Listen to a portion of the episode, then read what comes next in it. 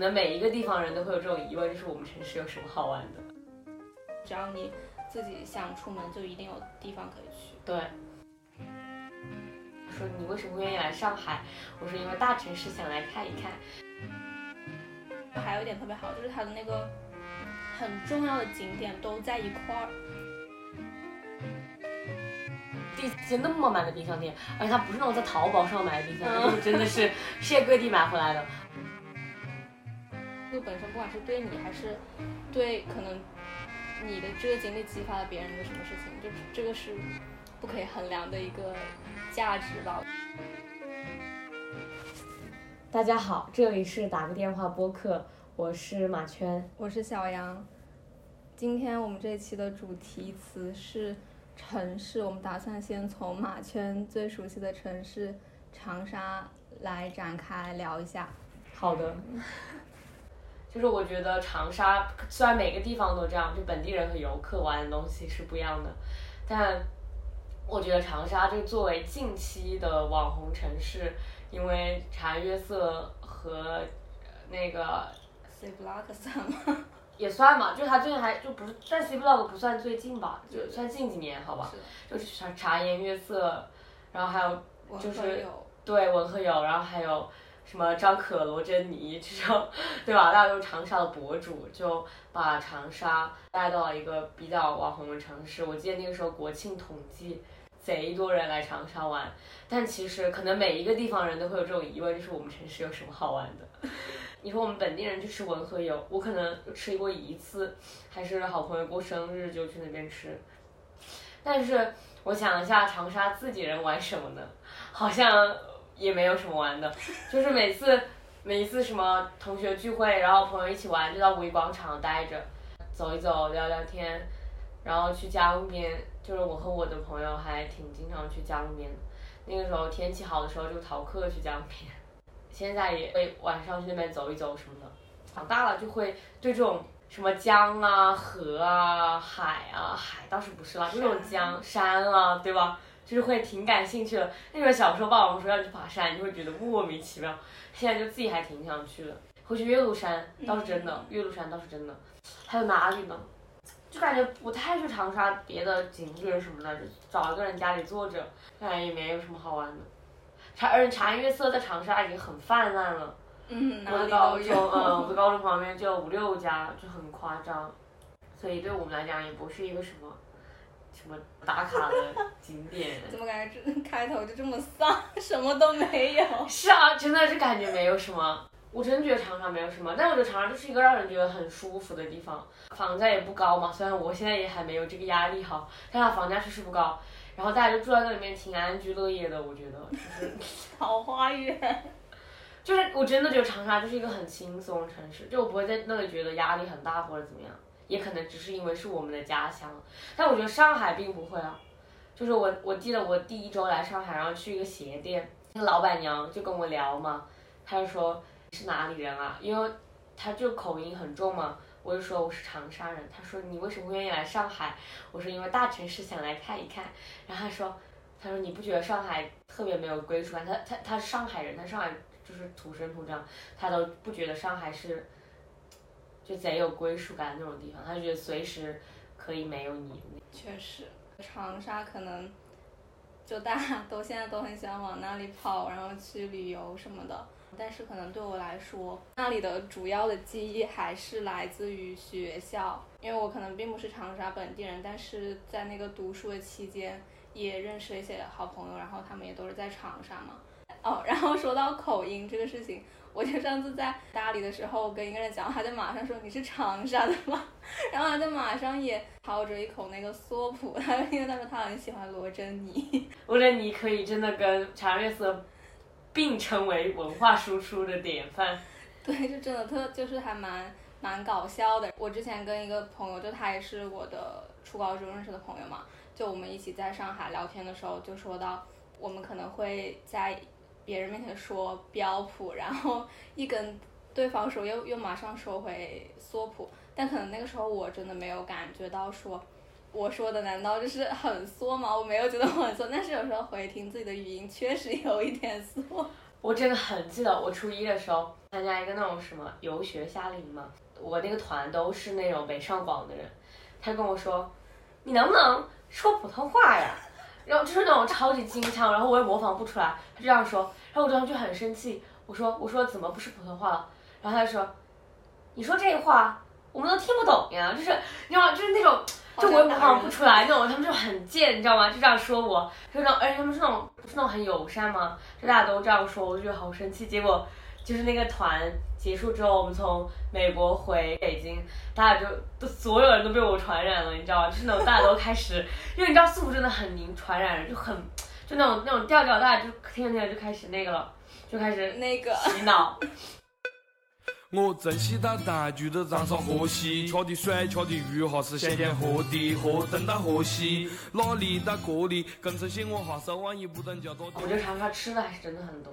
小时候说什么长沙本地人一定会吃的，我跟我朋友 都没有去吃过。我觉得长沙确实没有难吃的餐厅，随便走一家那种路边的小餐馆什么的，就都还挺好吃的。我觉得我印象中在长沙没有吃到过那种很难吃到我很想骂人的餐厅。就就都还可以，而且我觉得可能不仅包括长沙吧，可能整个湖南，因为我们都比较喜欢吃辣的，嗯，所以其实当你在外面的时候，你就会觉得在家里吃的菜都特别好吃，然后你到就是到朋友家去吃饭什么的，也会觉得就菜蛮符合口味的。但是你当时可能并不能感觉到，你只有在外面的时候，你看那些菜，你在想这些都是些什么东西，就完全没有那种口味。我在上海也觉得，我常点的一家。是一家川湘菜馆，就上海人可能做的东西都不太那个，我们就是香味，从小吃这种东西就习惯了那种口味，还挺 怀念读高中，就是小时候在在湖南的时候吃的那些菜，因为现在出来自己也不会做，我我是属于不会做的那种，然后也没有办法找到那种比较正宗的菜去吃，而且在外面在上海吃餐饭也不便宜，确实。但我觉得长沙那种土菜馆、湘菜馆都还挺便宜的，对，就那种路边那种餐馆。我们换一个城市，好，换一个城市。其实我想问你一个问题，你是更喜欢上海还是更喜欢长沙？我其实就是因为喜欢上海，然后才来的上海实习。但是我对上海的喜欢肯定是基于一种幻想，因为我没有来过嘛。但对长沙的喜欢，那就是因为我在那里成成长。我感觉哈。我对长沙的喜欢是基于人的，我的家人在那里，然后我的朋友都在那里，我觉得我喜欢它。但我觉得对上海的喜欢是基于城市的，我就喜欢这座城市。我觉得我来了之后，我还挺喜欢它，也是对长沙不一样的那种感情。如果我的朋友们都在上海，我觉得我肯定就不喜欢长沙，是因为人就我家里都在那边，可能就喜欢。但我觉得上海是真的，我喜欢这座城市，我还挺喜欢它的。你也说不上来为什么喜欢。可能我觉得它是个很精彩的城市，能选择的去的地方玩的东西特别多，但是长长长沙就是没有，也不至于这样也不是没有啊，它不知道你有有这么多探索欲，而且长长沙本来就没有那么大嘛，就是它的那些店子或者是那些地方，你就那长大你肯定就没有这种感觉。我不知道上海人有没有啊，但反正我作为一个没有在这常住过的人，我对上海就是有一种无穷无尽的探索欲。你也会有对不对？就是我周末会想出来，就会想看哪家店或者哪家书店、哪家咖啡馆，就会想去。但长沙没有这种感觉的，就是他可能新开一家什么，你会想去，但一两个周末去玩就没有什么想去的。在上海就是有种无穷无尽的探索欲，什么展啊、话剧啊，什么都有。你你想参加的那些活动，然后你想看的那些展，你想听的那些歌剧，就上海你想搜都会有的。在长沙你就根本就不指望这件事情，那肯定没有，都搜都不会去搜。上海就是它是大城市嘛，对吧？都是大家都从这里开始做那些活动。我当时在长沙就很羡慕这件事情，然后我现在发现北京是更多的。就是有一个更高的那个。对对，我觉得北京就是我当时对北京，我不知道为什么，我可能是小时候比比起上海说北京去了更多，然后我对北京印象就一般般，我觉得是那种很严肃的城市，可能就是我的偏见了。但我觉得我还挺想也去北京的，我想做新闻什么的，当时找实习岗位，北京那边多很多，因为它就是做传统媒体多吧，感觉。对，然后文化氛围。对对对对，上海可能就是这种新兴行业多一点，互联网多一点，但我觉得上海。整体来讲，我还是很喜欢。我是那种很喜欢出门的人，上海就满足了我这种每天出门，但是又不会重复去地方的那种，啊，就很有新鲜感。说到北京，我也是，我其实只去过一次北京，也是很小时候去的。而且是那种没有什么特别好的印象。小时候也什么都不懂嘛，跟着我妈一起去的，然后去的时候就觉得，就是还挺无聊的，去的都是一些什么八达岭长城，然后什么毛主席的那个纪念馆什么的，就觉得好很无趣。可能再加上天气也不怎么好，所以就对北京也没有什么好的印象。但是上海小时候就比较多，所以大学想要来这边，来之后还是觉得。也真的还挺 好的，感觉是一个不会让你后悔你来了的一个地方，也不会无聊。对，也也不会无聊，就只要你自己想出门，就一定有地方可以去。对，但可能也是因为我们没有在这里有生存压力，就毕竟还在读书嘛，就一人吃饱全家不饿那种，就可能还没有到，就是需要对这个城市有竞争力或者怎么样是，纯属于那种还是有种游客心态嘛，就没有要在这里安家或者怎么样。但我看我办公室的同事们啊，大家应该都挺，就还是挺有压力的，就房贷啊什么的，就上海确实给人 push 的太紧了，他们房价也高的离谱，我租房就觉得太离谱了，真的太高了，又爱又恨吧，这种大城市都让人有一点这样，你想在这留下来，就是要要跟他对他拳脚相踢，但是你现在是游客心态，就他很对你也很友善，你对他也很友善。之前看一个视频，就是一个博主叫。V V 可爱多，就他有做一期视频，是去长沙的一些他的朋友的家里去问他的户型啊，他的房价是多少，然后他大概有三个不同的级别，就有一个是该是很大的网红吧，然后他就买了那种江边的很很大的那个房子一个人住，然后房价就相比大城市肯定要友好很多，还有一些只是想在一个城市安家，想拥有一个自己的家，一个单身女生，她也自己。嗯，就是付了首付之后，慢慢的还房贷之类的，我觉得就是过的那个日子也挺舒心的感觉。但是就这种事情，可能在上海这样的城市就是不可能的一件事情。是的，我觉得长沙其实还挺宜居的嘛，对吧？嗯。除了天气莫名其妙以外，读书的时候老师说下周你们就春夏秋冬的衣服都带上哈，寄宿的时候都给他带上。就是长沙天气太就变化太太那个了。高中的时候我还到南京。住过两个多月了，但我对南京的印象就是，它是一座特别沉稳的城市，可能也是因为当时忙着上课什么的，但我也周末也出去了嘛。但我真的，我当时来上海之后啊，我就超级明显可以对比南京和上海离得很近，但他们就这种城市的风格和这种。气质的不同，我真的觉得好神奇啊！南京就给我一种特别稳重，然后特别厚重的感觉，就感觉在里面住，你整个人就是很稳，然后很安静。在上海就整个人都 很很飞，嗯，很飞，然后就是很很那种感觉。但我觉得南京，我会觉得南京有一点小小的无聊，但也可能是因为我没有去什么地方，完全没有上海这种感觉。我来了上海和南京对比嘛，肯定是南京我住的比较少。时间比较短，但其实我想了一下，我现在在上海就因为我过年回去了嘛，其实也就是两个多月，在南京也是两个多月，南京就给我一种特别稳，就你感觉走在路上都是那种很顺，嗯，而且就感觉很有历史感的一座城市。南南京其实我是，因为我我特别喜欢 Johnny J，然后他是有一首歌就是关于南京的嘛，然后后来他演唱会也是在南京，我就是那次去了大概两天左右，当时就是演唱会结束之后，我跟一个朋友。一起就是走在那个小巷子里面了，很晚了，大概凌晨多的时候，然后就感觉就是大家门都关紧着，然后只有那种很微弱的灯光就闪了一下。嗯。对比起长沙的夜生活，就真的是很差别太大了。我从来没有看到过哪个城市的夜生活像长沙一样。其实上海，上海也还。上海也没有吧？上海好像大概十点钟街上就没有车什么的，人也很少了。但长沙就永远都有人，十二点钟解放前会堵车。太夸张了吧，家人们，就大家都不睡觉吗？长沙人真的就是神不隆通的，呃，就是有点莫名其妙，就每天就不睡觉，每天在外面玩。所以解放前那条街真的的，永远都是车水马龙。我们可以讲一下我们出去玩找到最喜欢的城市。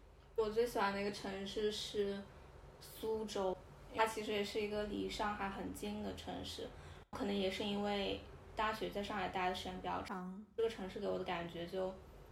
其实也也有一点点像南京，但是它又没有南京那么历史厚重的感觉，嗯，但它确实有自己的稳的那种感觉。我当时也是抱着短途旅行的目的去的，当时去了之后就觉得这个城市，我觉得既有上海的那种活力，但是又又有南京的那种很稳的感觉，就会给人一种旧和新的那种碰撞，就会觉得还挺舒服的一个城市。而且苏州它本身有很多园林嘛，我也特别喜欢看书什么之类的，所以我觉得去逛园林就好像也像是一个逛公园的一个感觉。而且园林它又更精致，对，更精致，然后自带一些历史的那种底蕴，还可以学到一些典故之类的，就也很好玩。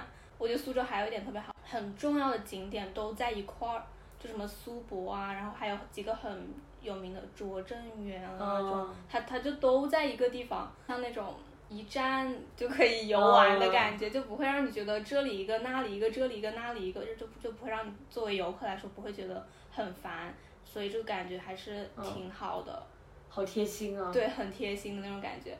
为什么说它有上海的心？我也很喜欢，就是上小红书搜一些，就是大家都在玩什么嘛。然后你搜苏州，其实也会有很多新的那种店子，也会很吸引你。而且它，就它也不是特别多，但是它也有它的很精致的店。而且它有一条街是平江路吧，也是很有名的那种。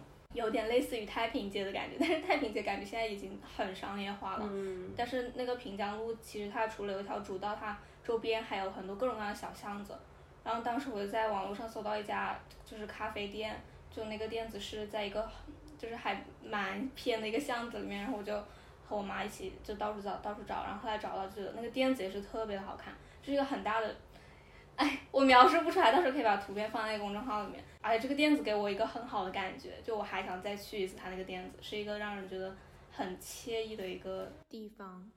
小时候嘛，应该很小去去过，我应该是去过苏杭的，也是去逛园林，因为我爸爸就很爱逛园林。那个时候我又不爱逛，所以感觉就还挺遗憾的，就是没有认真逛园林。就可能长大了去看不一样，很多城市都长大以后去看不一样。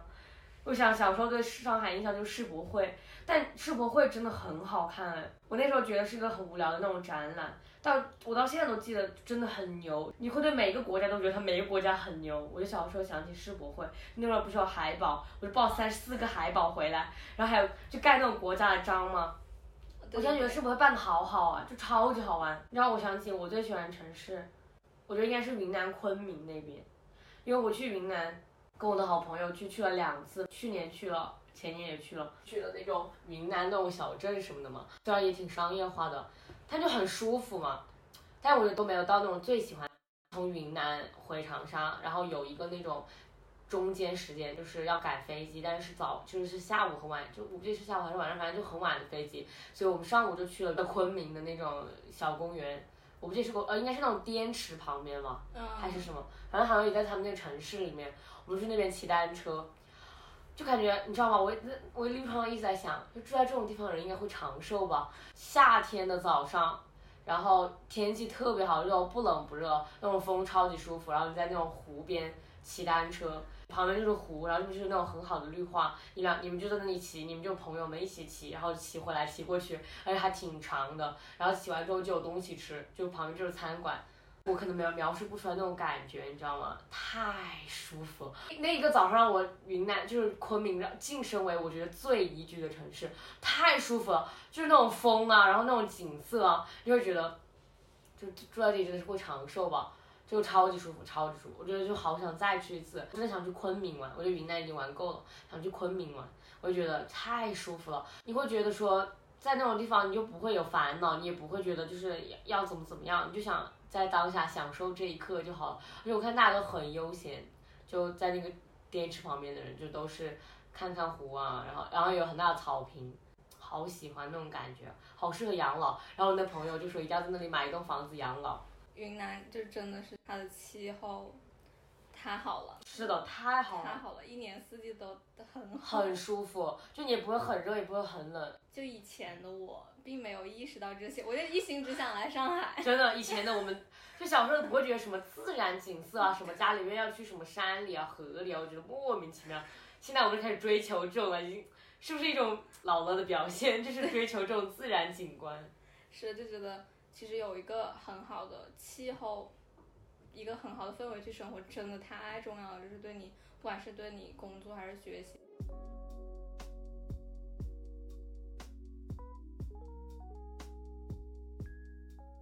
别重要，你就会有个这种想要就是休息的地方，而且我很喜欢公园。去年十月份来上海嘛，也就是玩了大概两三天，我又去了公园，好美。那时候是工作日嘛，然后又是下午，就没什么人，我就觉得公园都是我的，然后在里面随便走，我觉得好美好舒服，我就好喜欢公园哦。一个有很美的公园的城市也是很值得一去的。我觉得长沙就是可能也是因为我在那里去过很多次，反正我觉得都不美。就是而且你知道春游春游天天去那种地方，天天去什么烈士公园什么的。但烈士公园我们长大还是去了几次，我朋友跟我一起去，然后我们长大以后去还是不一样，就是去了之后长大以后去你会觉得还挺舒服的。小时候就会觉得春游春游莫名其妙坐在里面 就吃点零食就走了。Funny when I think about the months that I cannot get out of bed 目前你最想要去的一个城市是有吗？西雅图，梦想中的西雅图啊，好想去西雅图。首先是因为读大学，想去，然后第二个是我在那种微博上关注西雅图的旅行博主，每天都在发什么美妙的落日、美妙的湖面、美妙的公园，我超想去。可能去也没那么好，而且我本来就不是在那边嘛，我是在更往西一点。想要去自驾游，你会开车吗？现在？嗯，我做梦嘛，不是想吗？还有那种，我看他们还有那种景观火车，嗯，就是面对着窗户坐的那种。虽然我都不知道是哪里到哪里，但我就想去坐一下，嗯，挺想的。哎，什么都想。我现在反正是幻想嘛。我还想去罗马，国家了吧？罗罗马城是意大利的罗马。对。对对对，意大利的罗马，我想去罗马。不知道你之前有没有看到一个剧，就是什么意大利制造，有段时间特别火，Made in Italy。然后它里面有一段是，因为它那个剧的主线是在米兰，就是关于时尚的一个故事，但是它中间有作为一个在一个时尚杂志工作的一个女主，她就是。当时有一个出差，他需要去到罗马，然后他就是住在一个，他就在网上订的民宿，然后他就住在一个那个很便宜的那种教堂里面，他就是住那种修女住的那种很大一起睡的那种房子，然后他们因为要工作，所以早上需要需要很早出去，然后他们就就必须要把别人叫起来给他们看那个教堂门，然后我觉得这种是古古典和就是你现在工作一个冲撞，还是挺好玩的。就是那种打工换宿啊，就是那种青旅什么的，我觉得还挺有意思的。虽然我觉得挺危险的，但肯定会认识很多很有意思的人。因为我觉得，就是愿意去做这种义工的人啊，他应该就是人生经历都挺有意思的。我觉得还挺好跟这种人聊聊天的。我之前去重庆的时候住了一家民宿，那个老板就是一年里面一半时间在旅游。就是世界各地玩，他那个冰那个民宿冰箱贴上面已经满了，就冰箱都满了。我第一次见那么满的冰箱贴，而且它不是那种在淘宝上买的冰箱贴，真的是世界各地买回来的。然后一半时间开民宿，我觉得这种人生好爽。我当时是初中去，呃，高一去的。我当时在那种学习环境下，然后知道有这种人生，我就觉得这种人生太爽了。我天呐，就是看朋友圈，每个人都在外面玩，赚点钱就去玩，赚点钱就去玩。他他应该，我估计哈。他应该也就是不太把钱花在什么，就是那种名，就是叫什么？名牌。对对对，就是我们就是平时想那种物质上的，可能就出去玩什么，好舒服啊，好爽。而且就我觉得出去玩并不需要，就如果你不太追求什么特别高品质的吃啊什么的，其实就还好。主要就是就是住和那个嘛，然后你加上住，如果你又换宿什么的，其实对吧？不太需要那么多钱，只要你有那个心。对，之前就是我关注了一个博主，他是属于旅游博主嘛，然后他还是，他大多数都是通过有一个软件是什么，Coach Surfing 沙发背包客软件，就他他他以前就是疫情还没爆发的时候，他会去，都是通过这个软件去交朋友，然后去住在别人家，就包括他去什么印度啊一些国家，就都是通过这种，然后他也就是有很多很奇妙的经历，然后对他真的很也很勇敢。哎，他就当时我关注他的年龄，其实跟我们差不了多少，可能就也是二十多岁。就当时特别喜欢他，然后他后来自己有出一个全世界，就他有自己做一个环球旅行计划，然后他拍成视频，他就算他想要去，因为他想要去的国家其实像什么南美洲那边，然后非洲那边，然后什么东南亚，东南亚好像没有，但是就是想去一些像中亚那些国家，想去旅游。然后他不是那种说想要去度假 那种住奢华，就他就只是真的想，他真的想去旅游去旅行。他不是说完全是想要休什么，他真的很想。然后他做的这样一个计划，它里面包括了很多很多国家。然后他是以那个。时间线就是以就每个国家会有不一样的节日嘛，他就会以那些节日的时间线串起来，然后自己做了一个很大的环球旅行计划。然后它里面还算了就是机票需要多少钱，然后住宿，它一般都是换宿嘛，整套算下来其实大概就十几万，就真的不贵。但是它一就大概就是一年的时间吧，我觉得其实很很值，对我来说很值。就是我要是有这个钱，我就会去会想要去做这样的事情。我觉得十几万就是。比如说在大城市工作，然后你愿意攒钱，就大可能攒钱买房，那有人就攒钱去旅行。其实他做做旅行来讲，真的不贵，还是全世界这种，有点心动哈。对，真的就当时看到就好心动。虽然他因为疫情没有去，他现在的现状是他在成都那边有点像安定了下来吧，就是租了房子那边住。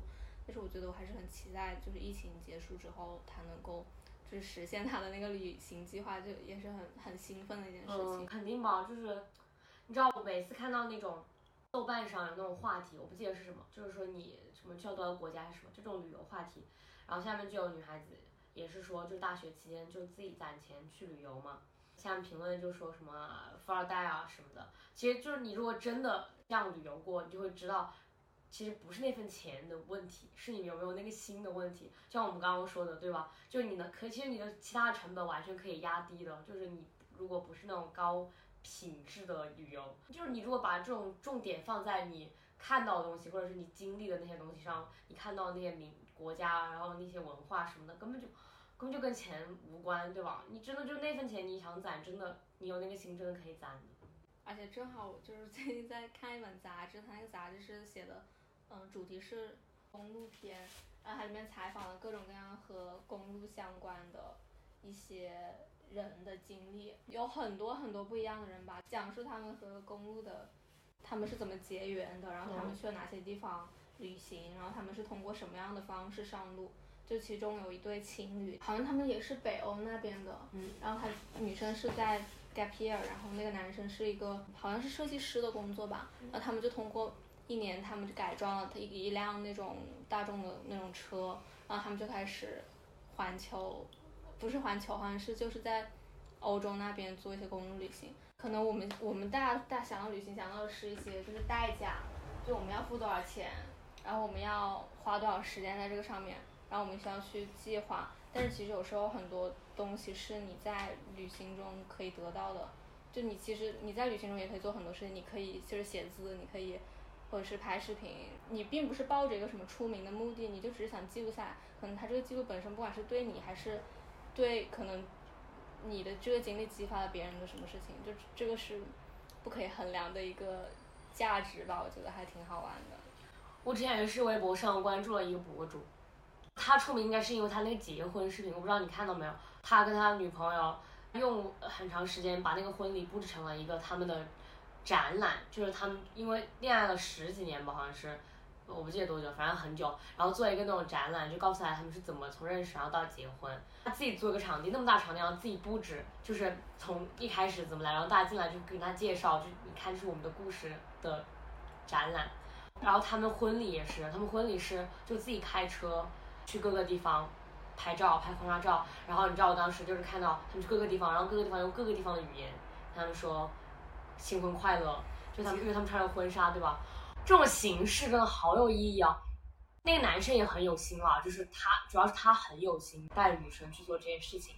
然后我就觉得，就是这种比婚礼待在一个地方办婚礼，我感觉就是有意思很多。而且，其实我觉得这个钱应该跟那种在那种很好的酒店里面办的钱是差不多的哈。但是他们肯定是愿意为这件事情付出很多时间精力，然后来做这个事情，是吧？要去那么多地方，要规划路线。拍照什么的，还要穿婚纱，我就觉得这种就好情投，就是就是真正意义上的情投意合，就是他们两个人都同时愿意为这件事情付付出这么多东西，而且他们付出的都付出的程度是一样的。就可能他们之前不是说，就结婚很容易分手，就是大家都在结婚的分手，是因为导致对，就是这个过程中有很多分歧嘛。看那视频我超级感动，不仅是为他们的感情，因为他们就是这种形式，然后也反正就很哭了，我当时哭了，而且我觉得他们那路就很像他们一路走过来结婚，就也是经历了这么多困难，然后走到结婚，就像他们在旅程上一样，好感动。我总是对这种，我之前还关注一个博主，也是恋爱十年吧，从高中开始，然后一直异国，一直异国，是郭姐吗？郭姐搭，对，就是也是一直到现在，然后也是十几年吧。我觉得这种就好难得啊，你不觉得吗？就是十几年，然后到结婚。从学生时代，然后到现在感情还挺好，还一起做事业，你们开始感慨爱情，不是在感慨旅行的意义吗？有一本书就是《一个人的朝圣》，之前好像是我初高中时候特别火嘛，然后我也是前前段时间才看了，他其实就是一个人去，为了看望一个即将死去的朋友，他就开始上路了，他就一个人走啊走啊走啊走啊，我觉得那个其实也像是一个。对他来说是一个旅途，然后他这个书名的名字就是朝圣。其实，我觉得好像我对于我来说，每次旅行也像是我的一个朝圣的那种感觉，就是去把自己放到一个陌生的环境，或者是去感受一些当地的人，或者是可能去陌生的国家会更加明确感受当地的文化什么之类的。我觉得这些都是不是那种不是钱就是可以衡量的东西。我也觉得，就是钱有时候不是一个。就是可以来评判，就是说一件事情的值得程度。说这个东西花很多钱它就值得，或者他没花多少钱他就值得，就是这种。我觉得很多东西不能这样来衡量，可能是就是自己在外面越来越觉得钱根本就钱根本就是一个完全不经花的东西，就是你搞着搞着没了。就是所以我觉得就是你就人就应该把钱花在只要把我觉得只要钱是花在你认为值得的事情上，它就不算是花掉了。我觉得就是。变成另外一种形式陪在你的身边，这绝对是消费主义的陷阱。我跟你说，你知道我之前看那种广告，你没有花掉，它就是变成另外一种。我觉得我操，太有道理了。后来转念一想，这就是个陷阱吗？无语了。反正我觉得也是啦，这句话其实就不管物质还是精神，对吧？你只要花在你自己觉得值得的事情上，它就是值得。这种东西本来就没有一个标准，对吧？别人说你爱花钱什么的，对于我来讲，把钱花在旅游上是一件贼值得的事情。然后我想到另外一个关于金钱的一个说法，之前在看一个视频，他说金钱其实对于人来说，它更像是一个桥梁，就它让我们去做某件事情，然后它让我们去不管是买东西啊，还是去去某一个地方也好，它是一个工具。但是有时候我们可能人就整个人扑在那个桥梁上，像他的工具，就反而被就是被被反向的那种控制吧，然后就完全就是。眼眼睛就只盯着桥梁，就根本就不会往前看，你到底想要什么？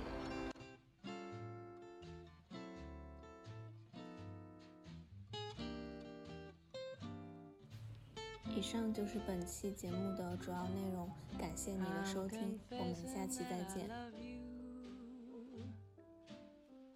Tell me, do you love me too? I'm confessing that I need you. Honest, I do. Need you every hour